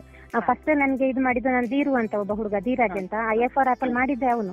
ಅವನಿಂದಾಗಿ ಅವನು ಒಳ್ಳೆ ಇದು, ನಾನು ಎಲ್ಲ ಮಾಡಿದ್ದೆಲ್ಲ ಎಲ್ಲರೂ ಕೇಳ್ತಿದ್ರು ನೀವು ವಿಡಿಯೋದಲ್ಲಿ ಮಾಡಿದಂತ, ಬಟ್ ಅಲ್ಲ ಅಲ್ಲ ನನ್ನ ಎಲ್ಲ ಆಲ್ಮೋಸ್ಟ್ ವಿಡಿಯೋಸ್ ಎಲ್ಲ ನನ್ನ ಮೊಬೈಲ್ ಅಲ್ಲಿ ಚಿತ್ರೀಕರಣ ಮಾಡಿರೋಂಥದ್ದು. ಆಮೇಲೆ ನನಗೆ ಒಂದೊಂದ್ಸಲ ಫಟಾಫಟ್ ಹೊಲಿದಾಗ ಆಗ್ಲೇ ಮಾಡಿಬಿಡ್ತೇನೆ, ಯಾರನ್ನಾದ್ರೂ ಟೀಚರ್ಸ್ನ ನಿಲ್ಲಿಸ್ಬಿಟ್ಟು. ಒಂದೊಂದ್ಸಲ ನಮ್ಗೆ ನಮ್ಮ ಸ್ಟಾಫ್ ಉದಯಣ್ಣ ಅಂತ ಇದ್ದಾರೆ, ಸ್ಕೂಲಿದ್ದು ಸ್ಟಾಫ್, ಸೊ ಅವ್ರ ಹತ್ರ ಮಾಡಿರ್ತೇನೆ. ಪಾಪ ನಾನು ಒಂದೇ ಸಲ ಒಂದೇ ಟೇಕ್ ಅಲ್ಲಿ ಇದ್ ಮಾಡಿಬಿಡ್ತೇನೆ, ಅವ್ರು ಕೂಡ ಮಾಡಿಬಿಡ್ತಾರೆ. ಒಬ್ಬೊಬ್ರು ಒಂದೊಂದು ವಿಡಿಯೋ ತಗೊಳ್ಳಿಕ್ಕೆ ತುಂಬಾ ಟೇಕ್ ತಗೊಳ್ತಾರೆ. ಬಟ್ ನನ್ಗೆ ನಾನು ಅದ್ರ ಒಳಗಡೆ ಇರೋದ್ರಿಂದ ನಾನು ಒಂದೇ ಟೇಕ್ ಅಲ್ಲಿ ಇದ್ ಮಾಡ್ತೇನೆ. ಹೌದು, ಅವ್ರಿಗೂ ಕೂಡ ಕಷ್ಟ ಕೊಡೋದಿಲ್ಲ. ಪಾಪ ಅವ್ರು ನನ್ಗೆ ಹೇಗೆ ಬೇಕು ಅವ್ರು ವಿಡಿಯೋ ಮಾಡ್ತಾರೆ. ಆಮೇಲೆ ಶ್ರೀ ಶೆಲ್ಲಾರ್ ಅಂತ ಒಬ್ರು ಎಡಿಟಿಂಗ್ ಗೆ, ಅವರು ಕೂಡ ನನ್ನ ಇದಕ್ಕೆಲ್ಲ ಒಂದು ಪ್ರಾರ್ಥನೆ ಎಲ್ಲ ಮಾಡಿದ್ದು, ಅದು ತುಂಬಾ ಇದಾಗಿತ್ತು, ಕಷ್ಟ ಆಗಿತ್ತು. ಆಮೇಲೆ ಅವರ ಕೈಯಲ್ಲಿ ಕೊಟ್ಟೆ, ಅವರು ಅದನ್ನ ಚಂದ ಮಾಡಿ ಪ್ರಾರ್ಥನೆ ರೆಕಾರ್ಡ್ ಮಾಡಿದ್ರು. ಮತ್ತೆ ನಾನು ಫಸ್ಟ್ ಗೆಲ್ಲ ನನ್ನ ಫ್ರೆಂಡ್ ಒಬ್ಳು ಅರ್ಚನಾ ಇದ್ದಾಳೆ, ಅವಳು ಕೂಡ ಹೆಲ್ಪ್ ಮಾಡಿದ್ದಾಳೆ ವಿಡಿಯೋಗ್ರಫಿಗೆಲ್ಲ. ಸೊ ಆಮೇಲೆ ಎಲ್ಲ ಟೀಚರ್ಸ್ ಚಿಕ್ಕ ಚಿಕ್ಕ ವಿಡಿಯೋ ಎಲ್ಲ ತೆಗಿಬೇಕಾದ್ರೆ ಟೀಚರ್ಸ್ಗೆ ಹೇಳ್ತಿದ್ರೆ ಆಲ್ಮೋಸ್ಟ್ ಎಲ್ಲ ನೈಂಟಿ ಗಿಂತ ಒಂದು ಸೆವೆಂಟಿ ಪರ್ಸೆಂಟ್ ಎಲ್ಲ ಉದಾಹರಣೆ ತೆಗೆದಿದ್ದಾರೆ. ಅಂದ್ರೆ ಚಿಕ್ಕ ಚಿಕ್ಕ ಸ್ಕೂಲಲ್ಲಿ ಮಾಡಿರುವಂತದ್ದು. ದೊಡ್ಡ ಇದಕ್ಕೆಲ್ಲ ಸ್ವಲ್ಪ ನಾವು ಕ್ಯಾಮರಾವನ್ನ ಇಟ್ಕೋಬೇಕಾಗುತ್ತೆ. ಹೌದು, ಈಗ ಸಮೂಹ ಸಂವಹನ ಅಂತ ಹೇಳಿದ್ರೆ ಅದ್ರಲ್ಲಿ ಪ್ರೊಡಕ್ಷನ್ ಸಹ ಬಹಳ ಜನ ಭಾಗವಹಿಸ್ತಾರೆ, ಕೇಳುಗರು ಬಹಳ ಬಹಳ ದೂರ ದೂರದವರೆಗೆ ಇರ್ತಾರೆ ಅನ್ನೋದು ವಿಶೇಷತೆ. ಈಗ ನಿಮ್ಮ ಈ ನಮ್ಮ ಈ ಸಿರಿದನಿ ಕೇಳುವ ನಿಮ್ಮ ಅಭಿಮಾನಿಗಳು ಅಂದ್ರೆ ಮುಂದೆ ಸಹ ನಿಮ್ಮ ಅಭಿಮಾನಿಗಳು ಆಗ್ಬೋದು ಇನ್ನು ಹೆಚ್ಚಿನ ಜನ, ಯಾಕಂದ್ರೆ ಅಷ್ಟು ಚೆನ್ನಾಗಿ ನೀವು ಎಲ್ಲವನ್ನು ವಿವರಿಸಿದ್ರೆ. ಇವತ್ತು ಇದು ಕೇಳುವ ನಿಮ್ಮ ಅಭಿಮಾನಿಗಳಿಗೆ ಅವರೇನಾದ್ರೂ ಮುಂದೆ ಈ ಸೋಷಿಯಲ್ ಮೀಡಿಯಾದಲ್ಲಿ ನ್ಯೂ ಮೀಡಿಯಾದಲ್ಲಿ ಏನಾದ್ರೂ ಮಾಡಕ್ಕೆ ಇಷ್ಟಪಟ್ರೆ ಒಂದು ನಾಲ್ಕು ಕಿವಿ ಮಾತುಗಳನ್ನು ಕೊನೆಯದಾಗಿ ಹೇಳ್ತೀರಾ ಅಂತ ಕೇಳ್ಕೊಳ್ತೇನೆ. ಹಾ, ಖಂಡಿತ ಖಂಡಿತ. ಈಗ ಇದರ ಮುಖಾಂತರ ಹೇಳ್ಬೇಕು ಅಂದ್ರೆ ತುಂಬಾ ಜನ ಆಕ್ಟಿವ್ ಇರ್ತಾರೆ, ಎಸ್ಪೆಷಲಿ ಹೆಣ್ಮಕ್ಳು. ಹೆಣ್ಮಕ್ಳು ಒಳ್ಳೊಳ್ಳೆ ಟ್ಯಾಲೆಂಟ್ ಇದ್ರು ಕೂಡ ಆ ಮಕ್ಕಳ ಹೆಸರನ್ನ ಹಾಳು ಮಾಡ್ಲಿಕ್ಕೆ ನೋಡ್ತಾರೆ. ಸಾಮಾಜಿಕ ಜಾಲತಾಣ ಅಂತ ಹೇಳಿದ್ರೆ ಒಳ್ಳೇದು ಇರ್ತದೆ, ಕೆಟ್ಟದ್ದು ಇರ್ತದೆ.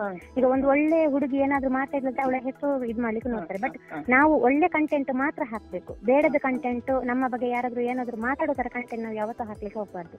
ಈ ತರ ಈಗ ಹಾಕಿದ್ರೆ ಖಂಡಿತ ಅದನ್ನ ಜನ ಮೆಚ್ತಾರೆ.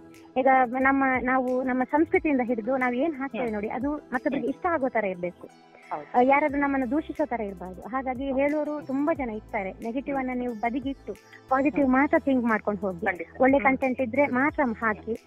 ಸೊ ಇವತ್ತು ನಂಗೆ ಎಷ್ಟು ಜನ ಕೇಳಿದ್ದಾರೆ, ನಿಮ್ಮದು ಅಷ್ಟು ಶೇರ್ಸ್ ಆಗುತ್ತೆ, ನಿಮ್ದು ಅಷ್ಟು ಲೈಕ್ಸ್ ಬರುತ್ತೆ, ನಾವು ಇಷ್ಟು ಎಲ್ಲ ಒದ್ದಾಡಿದ್ರೆ ನಮ್ಗೆ ಬರೋದಿಲ್ಲ ಅಂತ. ಬಟ್ ಅದಕ್ಕೆ ನಾನು ಏನು ಮಾಡ್ಲಿಕ್ಕೆ ಆಗೋದಿಲ್ಲ. ಅದಕ್ಕೆ ನಾನು ಹೇಳ್ತೇನೆ, ಖಂಡಿತ ಖಂಡಿತ ಖಂಡಿತ ನೀವು ಅದು ಪ್ರಾರಂಭ ಮಾಡಿದ ಸಮಯ, ಆ ಸಂದರ್ಭ, ಯಾಕಂದ್ರೆ ಅದು ಅಂತಹ ವಿಡಿಯೋಗಳು ಜಾಸ್ತಿ ಇಲ್ಲದಾಗ ನಿಮ್ಮದೊಂದು ಬೇರೆದಾಗಿ ಎದ್ದು ಕಂಡಿರಬಹುದು. ಡಿಫ್ರೆಂಟ್ ಆಗಿ ಕಾಮನ್ ಆಗಿದಾಗ ಅದು ಅಷ್ಟು ಮೇಲೆ ಬರ್ಲಿಕ್ಕಿಲ್ಲ. ಈಗ ಮತ್ತೆ ಮತ್ತೆ ನಾನು ಏನು ಅಂತ ಹೇಳಿದ್ರೆ, ಖಾಲಿ ಒಂದನ್ನು ಮಾತ್ರ ನೋಡಿಲ್ಲ, ನಾನು ಹಳೆ ಗೀತಗಳನ್ನ ತಗೊಳ್ಳಿಕ್ಕೆ ಸ್ಟಾರ್ಟ್ ಮಾಡಿದೆ. ಮಕ್ಕಳಿಗೆ ಬೇಕಾಗಿರುವ ಇದನ್ನು ತಗೊಂಡೆ, ಎಲ್ಲಾ ತರದ್ದು ಕಂಟೆಂಟ್ ತಗೊಂಡೆ ನಾನು. ಈಗ ನನ್ನ ಇದರಿಂದ ನನ್ನ ಅಮ್ಮನ ಪ್ರತಿಭೆ ಕೂಡ ಹೊರಗಡೆ ಬಂತು. ಅಮ್ಮ ತುಂಬಾ ಪ್ರಾರ್ಥನೆ ಹೇಳ್ತಾರೆ, ಪ್ರಾರ್ಥನೆ ಹೇಳುವವರು ಇಲ್ಲ ಈಗಿನ ಇದರಲ್ಲಿ. ಒಂದೊಂದು ಗಂಟೆಗೆ ಪ್ರಾರ್ಥನೆ ಕೂಡ ಅಮ್ಮ ಹೇಳ್ತಾರೆ. ಹಾಗಾಗಿ ನನ್ನ ಯೂಟ್ಯೂಬ್ ಅಲ್ಲಿ ಈಗ ನಮ್ದೇ ಓನ್ ಕಂಟೆಂಟ್ ಹೇಳುವಾಗ ನನ್ನ ಅಮ್ಮನ ಪ್ರಾರ್ಥನೆಯನ್ನು ಕೂಡ ನಾನು ಹಾಕ್ತಾ ಇದ್ದೀನಿ. ತುಳು ಅಭಿಮಾನಿಗಳು ಅದನ್ನು ತುಂಬಾ ಜನ ನೋಡ್ತಾರೆ, ಇಂಥದೇ ಹಾಕಿ ಅಂತ ಕೇಳ್ತಾರೆ. ದೇಶ ವಿದೇಶದಲ್ಲಿ ಇದ್ದಾರೆ ತುಳು ಅಭಿಮಾನಿ ತುಂಬಾ ಜನ. ನಾಡಿನಿಂದ ಹೋಗ್ತವರು ದೇಶ ವಿದೇಶದಿಂದ ತುಂಬಾ ಒಳ್ಳೆ ರೆಸ್ಪಾನ್ಸ್ ಬಂದಿದೆ.